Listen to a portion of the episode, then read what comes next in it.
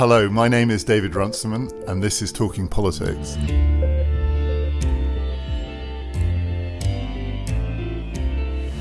This week we're going to bring you something a little bit different. These are some conversations that we recorded at the weekend at an event we had here in Cambridge, which was about power in the digital age.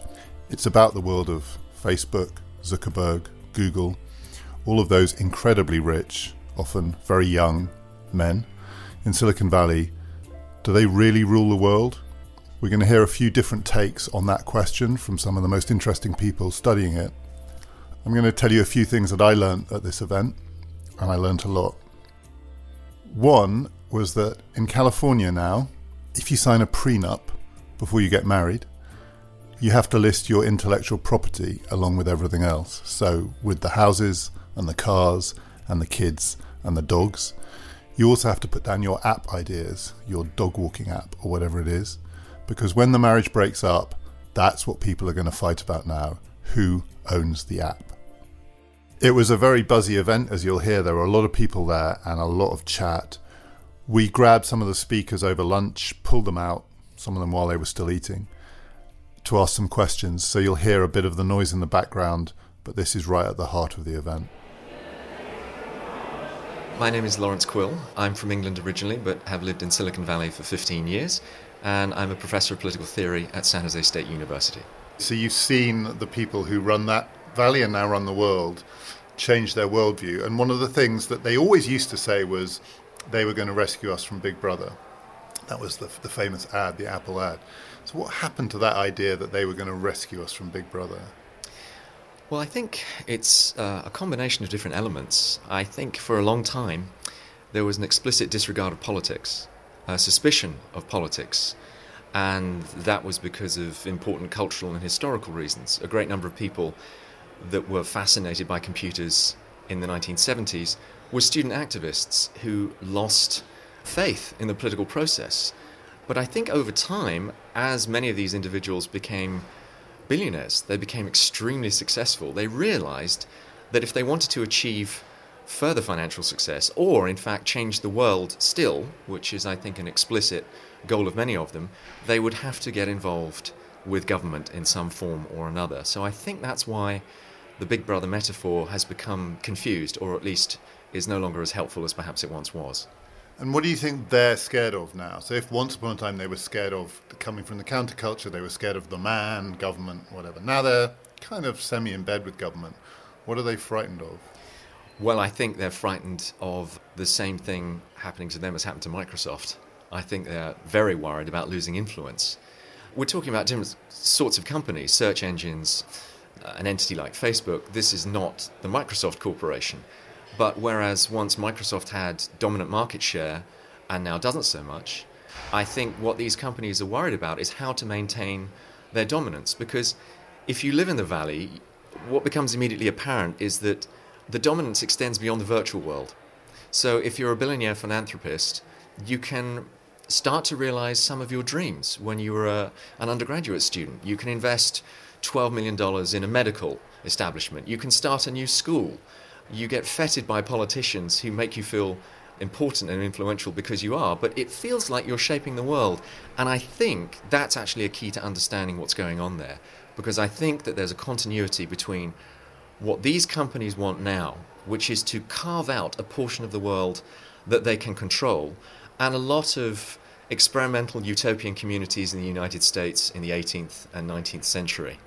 So I think that also explains why so many billionaires want to buy an island or make an island or, or create a, a Google city, a, a, a town in, in, their own image. I think that's the goal. So you say they don't want to be like Microsoft. Well, Microsoft is still a very, very powerful company, and Bill Gates is still, depending on your measure, the richest person in the world. And he's doing that too. I mean, he's not building an island and he's not trying to carve out part of the world to own, but he's trying to conquer disease and he for a while he thought he was going to sort out the American problem with education. So is this this next generation are they different from him? Do they look at him and think he's kind of old school? Or is it actually just going to repeat itself as they get older? Because they're still pretty young. As they get older, are they going to just look like Bill Gates? I think it's a really good question. I think one of the things that's become apparent in the research that I've done is I realized just how not really recognizably progressive many of these internet people actually are. I think the people that started companies like Google and Facebook, you can certainly plot them on the kind of liberal progressive scale, but a good number of people that have started companies after that, I mean, actually, none of my students use Facebook. They think that that's just old hat. They, they use Snapchat and Instagram if they use anything at all. And email, you can forget it. I might as well use a carrier pigeon to communicate with these kids if I want to use email these days. But my point is, a lot of up and coming young people in the Valley, tech entrepreneurs, many of them are Republican as, as well as Democrat, or many of them just don't see much of a difference between the parties and will back whichever candidates will help them reach their long term goals. The conversation about prenups and fighting over the apps was part of a bigger discussion about intellectual property, which sounds kind of heavy, and it was in a way, but most people, including me actually, tend to think of intellectual property as what lawyers fight about, patents, stuff like that. One person said we should think that intellectual property is pretty much everything that we think and do these days. It's our data. And we're giving it away for free. We all have masses of intellectual property and we're just handing it out. And this was how this guy put it. The data that we have is like the land, it's what we live on and machine learning is the plow. It's what digs it up. And basically, what we've done is we've given it all away for free to the people who control the plows. To which someone said, Well, what's the word for that? What do you call that kind of system? And the answer was, It's definitely not capitalism. So if you want to have a word for it, it's feudalism. My name is Mireille Hildebrandt. I am a research professor at Free University Brussels on the subject of interfacing law and technology. I'm a part time full professor of uh, smart environments, data protection and the rule of law at the computer science department at a university in Nijmegen in the Netherlands. So, we've been talking at this conference about power, and I think there's a consensus here that quite a small number of people and a small number of corporations. Maybe it's not a power that we've never seen before, but certainly we're probably not used to it in our lifetimes. You maybe have to go back 100 years or more. We're talking about Mark Zuckerberg, we're talking about Facebook, we're talking about Google. What most frightens you about the world that we're entering, in which power is concentrated in these ways? Actually, I'm most frightened that we have opened a Pandora box of networked technologies that are going to be interacting with each other where these very powerful people that you're referring to, and that is, I think, both corporations but also states, have organized companies that are perfect for authoritarian states or uh, temporary authoritarian regimes to repeat the Holocaust. Forgive me for the boring and terrible metaphor, but I think you should organize society in such a way that this cannot happen again. And we are now organizing it to, to make it too easy. But my deepest concern is that these machine learning algorithms, in combination with what some people call dumb algorithms that are deterministic and that you can predict more easily, have a dynamic of them all, their own that even the, the companies that develop them and sell them and license them can no longer oversee. I think that's already the case. Maybe that's innovation, but something is not good because it is innovation. Something is good because it's good innovation. And I think here the foreseeability of what people do in daily life is uh, going back, and the chance that we're going to be confronted with, for instance, power cuts, system breakdowns of critical infrastructure, I think that is my biggest worry. So, some of those worries people are familiar with. I think they've kind of internalized the idea that banks created products before the crash in 2008 that they didn't understand, that they didn't know how to control, and that came back to bite them. But in relation to companies like Facebook and Google and this technology, people seem to still have this benign view. So if, if, you're talking about banks, they would say, yeah, don't trust those guys, they don't know what they're doing. And yet with these corporations, on the whole, I think most people still think that they're their friends. Are we kind of just self deceived about this? Are we just, have we been blinded by it so the convenience that this technology has given us? Because we're suspicious in some parts of our lives and in other parts of our lives we're just fine with it. Two things. I think that people trust banks uh, very much because the security when you i think in terms of bank accounts. They just don't trust bankers i think. Yes but it, that doesn't affect their behavior so that, that's quite concerning when i open my online bank account I'm always surprised that it is round about what I thought.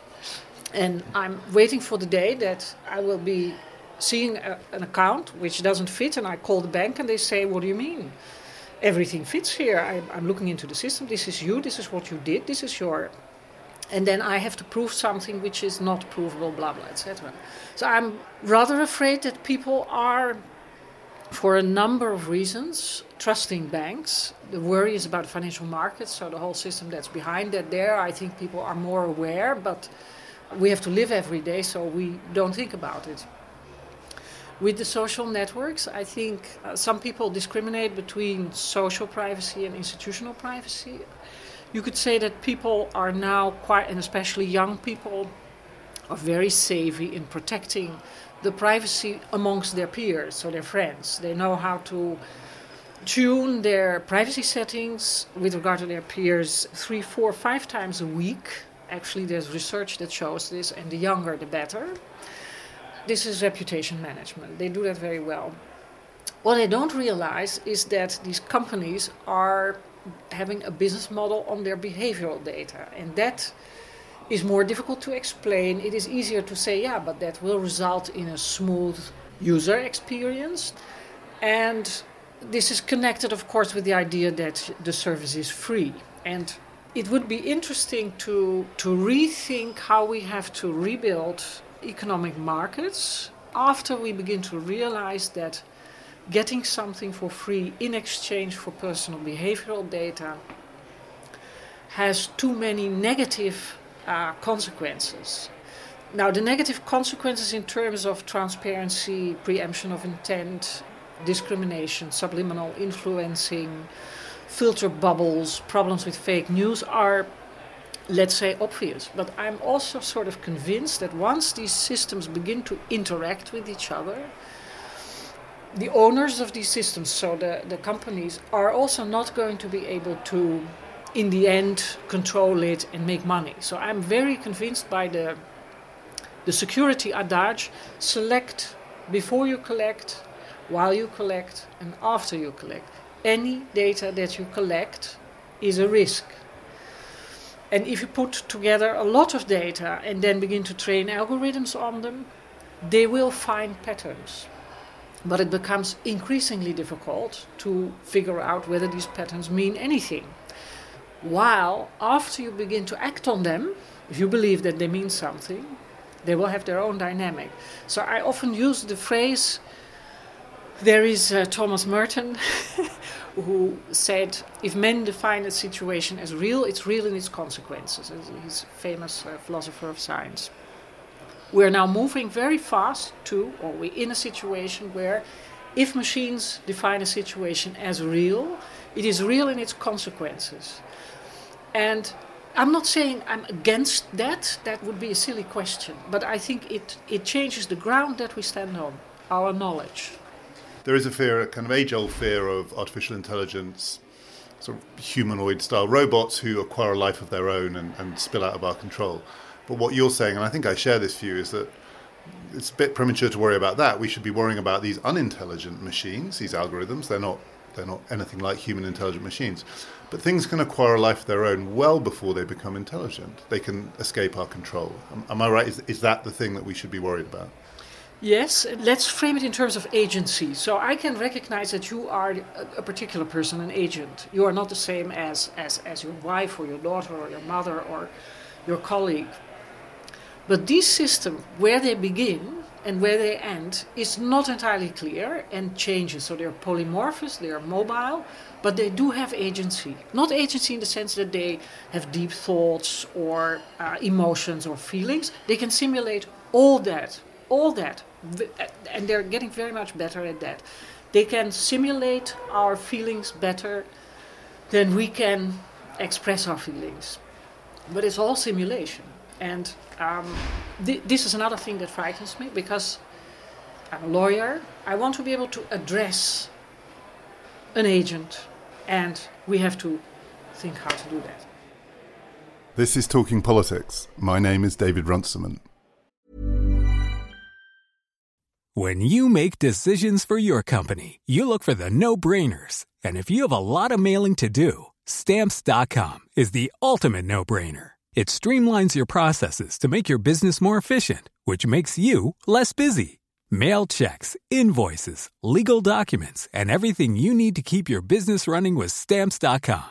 Seamlessly connect with every major marketplace and shopping cart. Schedule package pickups and see your cheapest and fastest shipping options from different carriers with rates up to 89% off USPS and UPS rates. And with the stamps.com mobile app, you can take care of mailing and shipping wherever you are. Make the same no-brainer decision as over 1 million other businesses with stamps.com. Sign up with code program for a 4-week trial plus free postage and a free digital scale. No long-term commitments or contracts.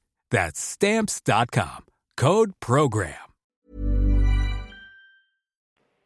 There was a lot of talk at this event about Zuckerberg, Brin, Page.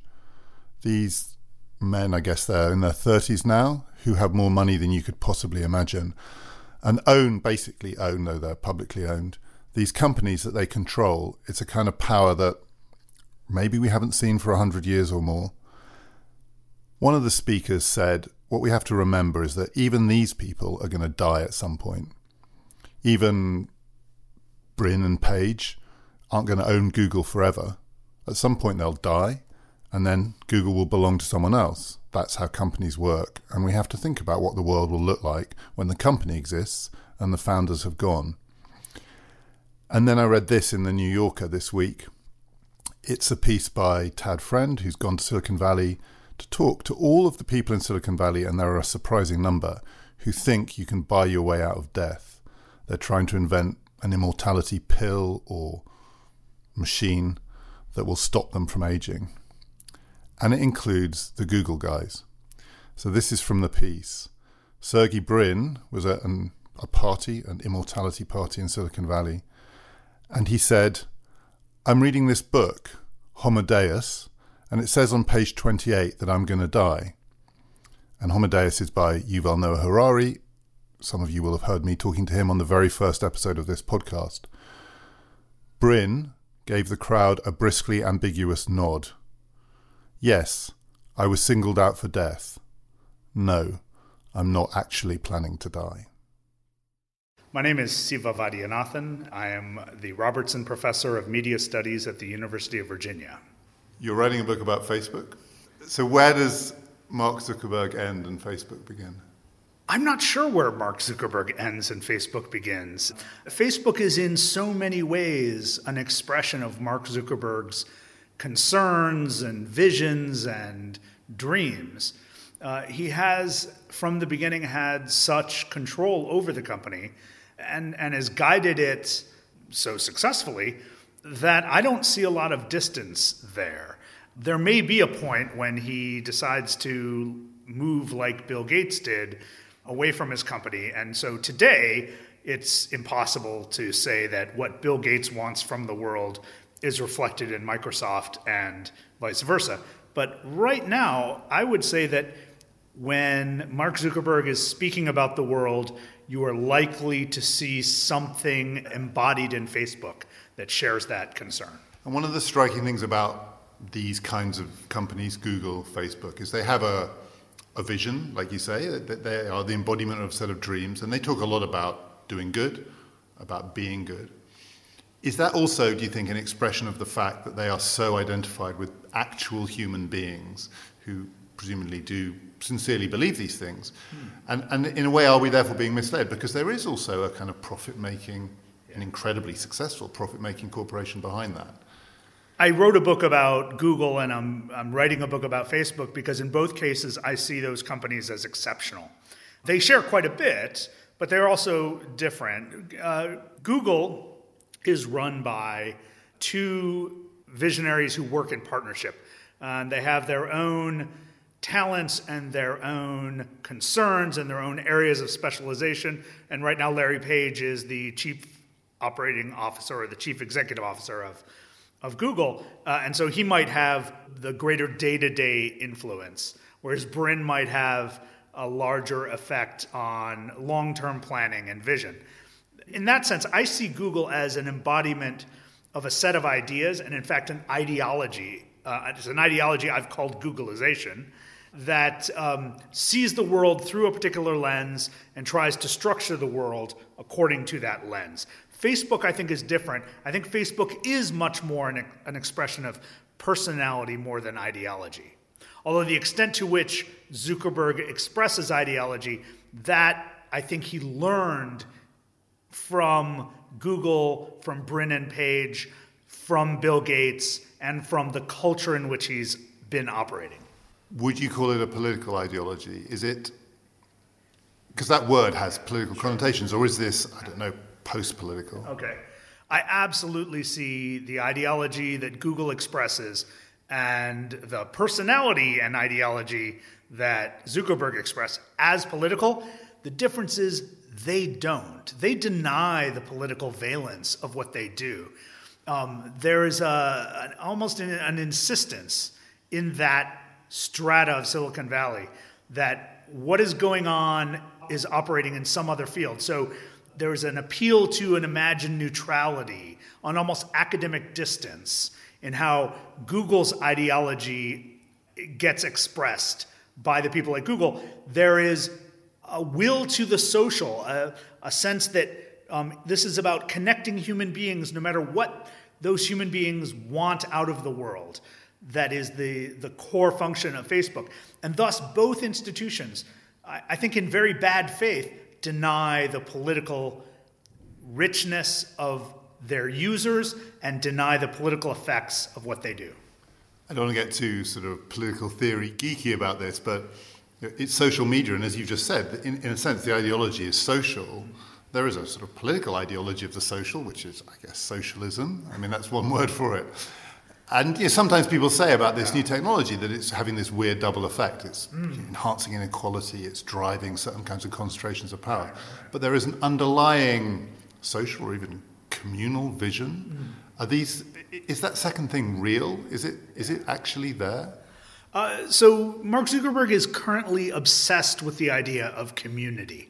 He's actually dropped the word social from his public utterances and replaced it with community.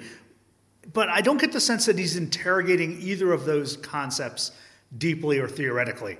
In so many, in so many ways, and for so many reasons, I wish Mark Zuckerberg had not dropped out of Harvard. He should have taken a political theory class. He should have read Hannah Arendt on the problem of the social because that's that's the social construct that he should be concerned with. It's the one that it's the field in which he plays, and I think you know beyond socialism, it really is about the the flaws and the potential dangers of removing friction from a set of actors who aren't slowed by trust in institutions, aren't slowed by tradition aren't slowed by deliberation. The removal of friction, which is what so much of what Silicon Valley is about, uh, you know, I think has terrible unintended consequences, and that's I think what we're seeing with all of these different political externalities. The last thing I learned was in a really gripping talk about how prices are set online. And I don't think I was the only one in the audience who went, What? So we think, certainly I thought, that when you're online looking for a cheap flight or a cheap holiday or whatever, you search and you look for the best price because there's real competition out there. All of the providers are trying to undercut each other to offer you the best price so that you'll go to their site and buy there. Apparently not. There is no competition online. What all of those sites are doing are not trying to offer you the best price, they're trying to find out how much you're willing to pay. So each time you go online and search, what you're really doing is revealing to the machines what you're worth. And when they've worked out what you're worth, they'll set a price that's tailored to what they think they can gouge out of you. So every price is tailored to who you are, not to what the people who are supplying it think they can undercut each other with. So that means that when we're searching for the best price, we're not actually looking at them, they're looking at us. And the takeaway from this entire discussion was if you want to pay for stuff cheaply online, you can't look for cheap prices. You have to pretend to be poor. The poorer you can persuade the machines that you are, the cheaper it will be. And the person who gave this talk said if you want an analogy for what it is to search online for prices, it's the Truman Show. We think we're doing something real, we're not. They're just watching us. My name is Ron Deibert. I'm director of the Citizen Lab at the University of Toronto's Munk School of Global Affairs. So, you believe that this technology at the moment advantages autocratic regimes and it's really bad for democracy in the sense that it's very damaging for civil society. And that does go against what a lot of people, I think, believe for a long time that in the long run this is going to be good for democracy because it's about openness, it's about sharing information. So, what is it at the moment, and you've, you've studied this, you've experimented on in your, in your lab, that you think makes this so bad for civil society? I think that first of all, it's important to state that, that technology is not inherently biased toward one thing or another. It depends on who's using it and the context. And that's the important point of the research, I think, is that the context is changing very quickly.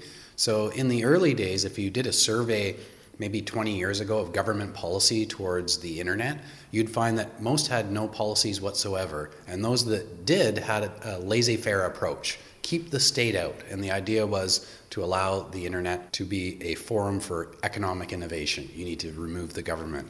Fast forward to today, and not only does just about every government have a concern with the internet, cybersecurity is at the top of the agenda.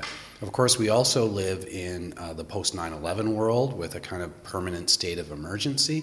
Um, so the landscape has really changed around the technology. At the very same time that we're connecting, turning our digital lives inside out, governments have turned this enormous apparatus of their security agencies inward on all of us.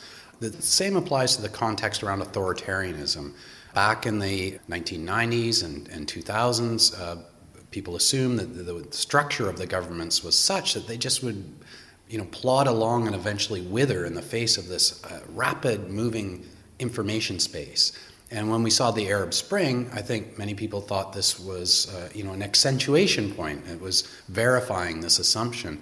But what happened was the governments drew the opposite lesson. They said we need to counter this very quickly. And when the Snowden disclosures came out, I believe it provided a kind of blueprint for them as to how to do it.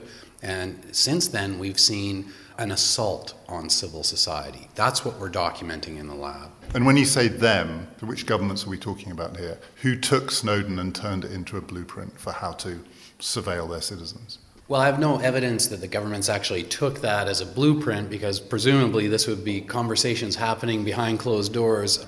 I say this by way of inference in terms of uh, the way that most governments around the world have adopted within their um, portfolio around cybersecurity resources and capabilities being directed at secretive spy agencies that used to operate in the shadows. Now they're moving to the top of the hierarchy in terms of dealing with cybersecurity. And it comes from the empirical research that we've done. So we've studied targeted digital attacks on different sectors of civil society now for about eight years. And some of these are ad hoc case studies. We've done also some very rigorous comparative research.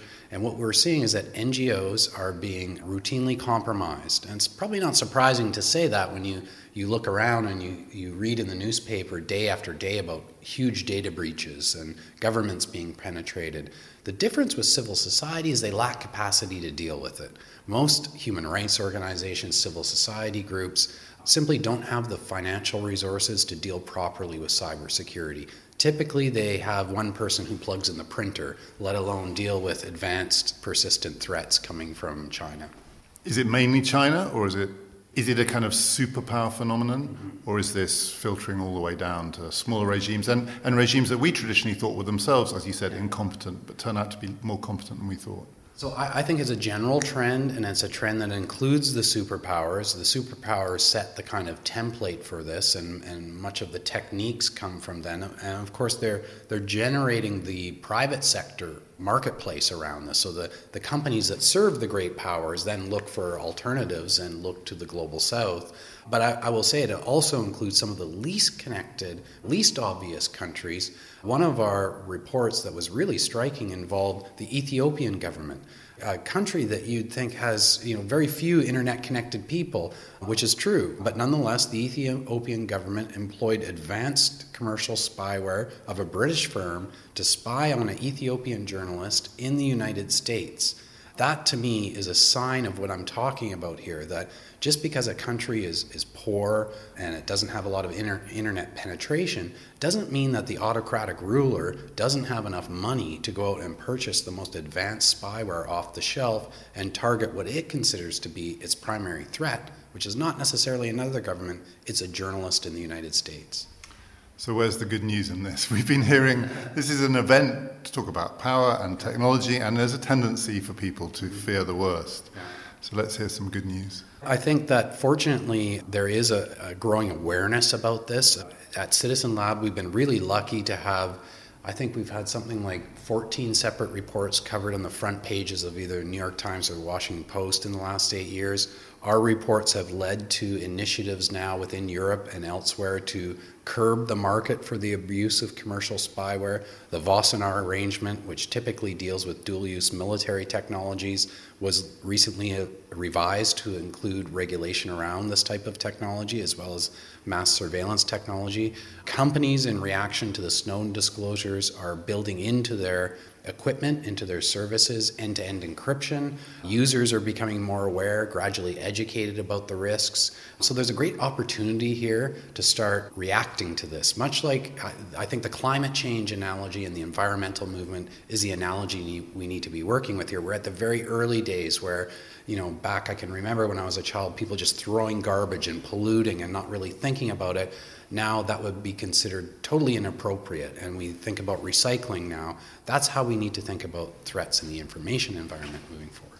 And then, how much time have we got? Because that's always the question with climate change. So, and this is a kind of arms race in a way. It's a battle between two groups of forces who are trying to do it quicker than the other. It'll take time, especially if it involves re education, it'll take time. I mean, the fear that a lot of people have with this technology is just the pace of change yeah. means that we're always playing catch up and eventually we'll be left behind.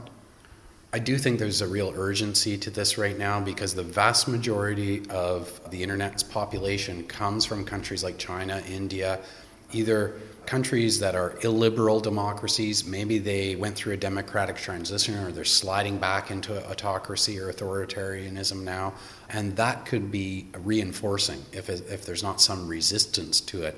That's why the China model, I think, is particularly important because it, it may uh, provide a viable model of how to thrive in a dynamic internet ecosystem while sustaining the regime and one party rule many countries will find that attractive. So I, I, think we need to get on this very quickly, and I feel like you know there's an urgency to the work I'm doing, and and I think people in my community feel that way as well. So this was a conference about power and politics, and it didn't talk much about Trump or Brexit or any of that stuff. But after a day of this, what I found myself thinking was there was not much consensus, but one thing that most people there agreed on is there's only one organization in the world that has any interest in trying to take on the big tech companies of Silicon Valley and, and try and check whether they are actually ripping us off or possibly even kind of exploiting us and maybe even have scary kinds of power over us.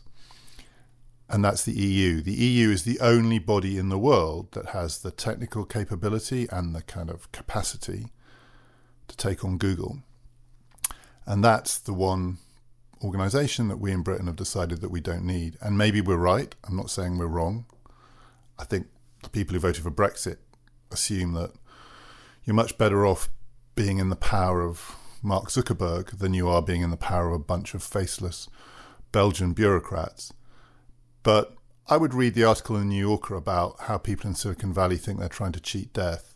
And they're not bad people, I don't think. What they are are young people who have so much money, unbelievable amounts of money, and they just don't know what to do with it or with themselves. So they're trying to assume that there must be some way they can just live forever. So they're not bad, but they're kind of crazy. And I think it's a real question. Would you rather be in the hands of those people or a bunch of faceless Belgian bureaucrats? I'm not sure, but I think I know which I prefer. But maybe that's a conversation for another time. What we're going to do next week is another one of our joint podcasts with the LRB. And we'll be talking to John Lanchester, who writes novels, but he also writes fantastic essays about just about everything, and it includes technology, but also money. He explains money, and we're going to get him to explain money and technology to us. It'll be with Helen. Do join us next week. Something else that we should tell you about is the Cambridge Literary Festival, which is coming up in a couple of weeks. It runs from the 18th of April through to the 23rd. It's a really exciting event. I know everywhere has a literary festival now. This is one of the best ones. Uh, there are all sorts of people who are giving talks broadly about politics. John Simpson, Harriet Harman, Pankaj Mishra, and of course there's lots of other stuff too. We've got a New Statesman debate about whether we're reliving the 1930s or not. There's a debate about Brexit. A lot of these events are sold out, but there are some tickets left for a few of them.